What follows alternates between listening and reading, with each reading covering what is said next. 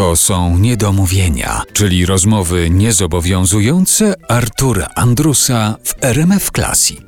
Dzisiaj u nas Anna Jurksztowicz. Wracamy do płyty. Właściwie nie odeszliśmy od niej na chwilę nawet, bo cały czas nam ta płyta towarzyszy. Płyta wydana z okazji jubileuszu 35-lecia.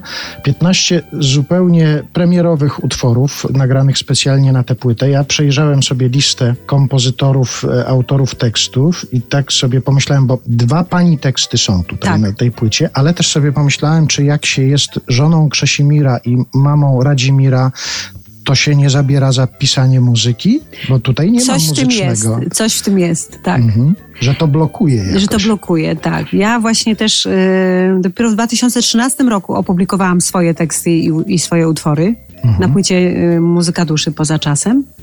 Bo to była taka niszowa moja płyta i sądziłam, że może tam nikt się nie zorientuje, że to ja napisałam.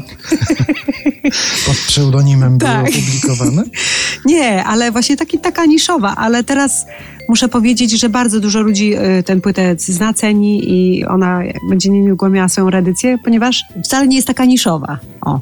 Także tak lepiej się jest tak mile rozczarować, niż się nasadzić na jakieś wielkie nie wiadomo co i potem z tego nic nie wynika. No ale jest coś w tym, że rzeczywiście, że jak się związałam z Krzezimirem Dębskim, to przestałam sama pisać. A przecież wiadomo, że pisałam i wiersze, i piosenki. Ale to nie było tak, że on coś powiedział złego o tej twórczości, tylko już sama się pani tak zablokowała, że już stwierdziła, że jak mam kogoś takiego w domu, to po co ja będę komponować? Tak samo z Jackiem też Cyganem, bo świetne teksty pisał i ta moja pierwsza płyta, Dziękuję Nie Tańczę, która dziś jest kultowa, a jak ją nagrywaliśmy, to wszyscy byliśmy początkującymi artystami.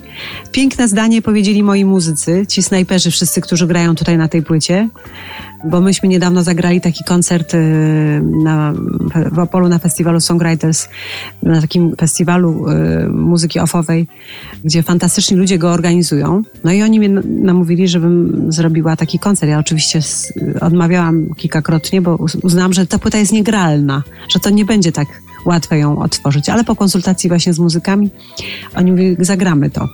No i proszę sobie wyobrazić, że praca nad tym koncertem i to odtwarzanie tych brzmień lat 80. to była dla nas taka frajda, że myśmy po prostu umierali ze śmiechu na tych próbach.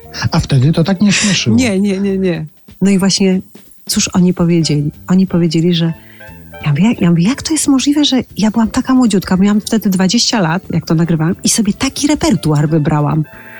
Bo ja zawsze, jak patrzę na młodych ludzi, mam przecież dorosłe dzieci i jak patrzę na młodych ludzi, to sobie myślę, mój Boże, jacy oni są mądrzy. Ja taka mądra nie byłam w ich wieku. A teraz właśnie ta płyta mi uświadomiła, że owszem, byłam też mądra. I właśnie chłopcy, moi muzycy mi powiedzieli właśnie dlatego, że to wybrałaś, to dzisiaj to gramy. I że to przetrwało próbę czasu. Próbę czasu właśnie, to jest ta odpowiedź. Uprzedzam pytanie, bo na pewno będzie to pytanie, jak to się stało, że te utwory tak długo... Proszę bardzo, jest potrzeba takiego pytania, jak to się stało, że te utwory tak długo? No właśnie, mają właśnie taki potencjał. I to ja właśnie odnajduję w tym, że ja sama tego nie napisałam, tylko sięgnęłam po wybitnych twórców.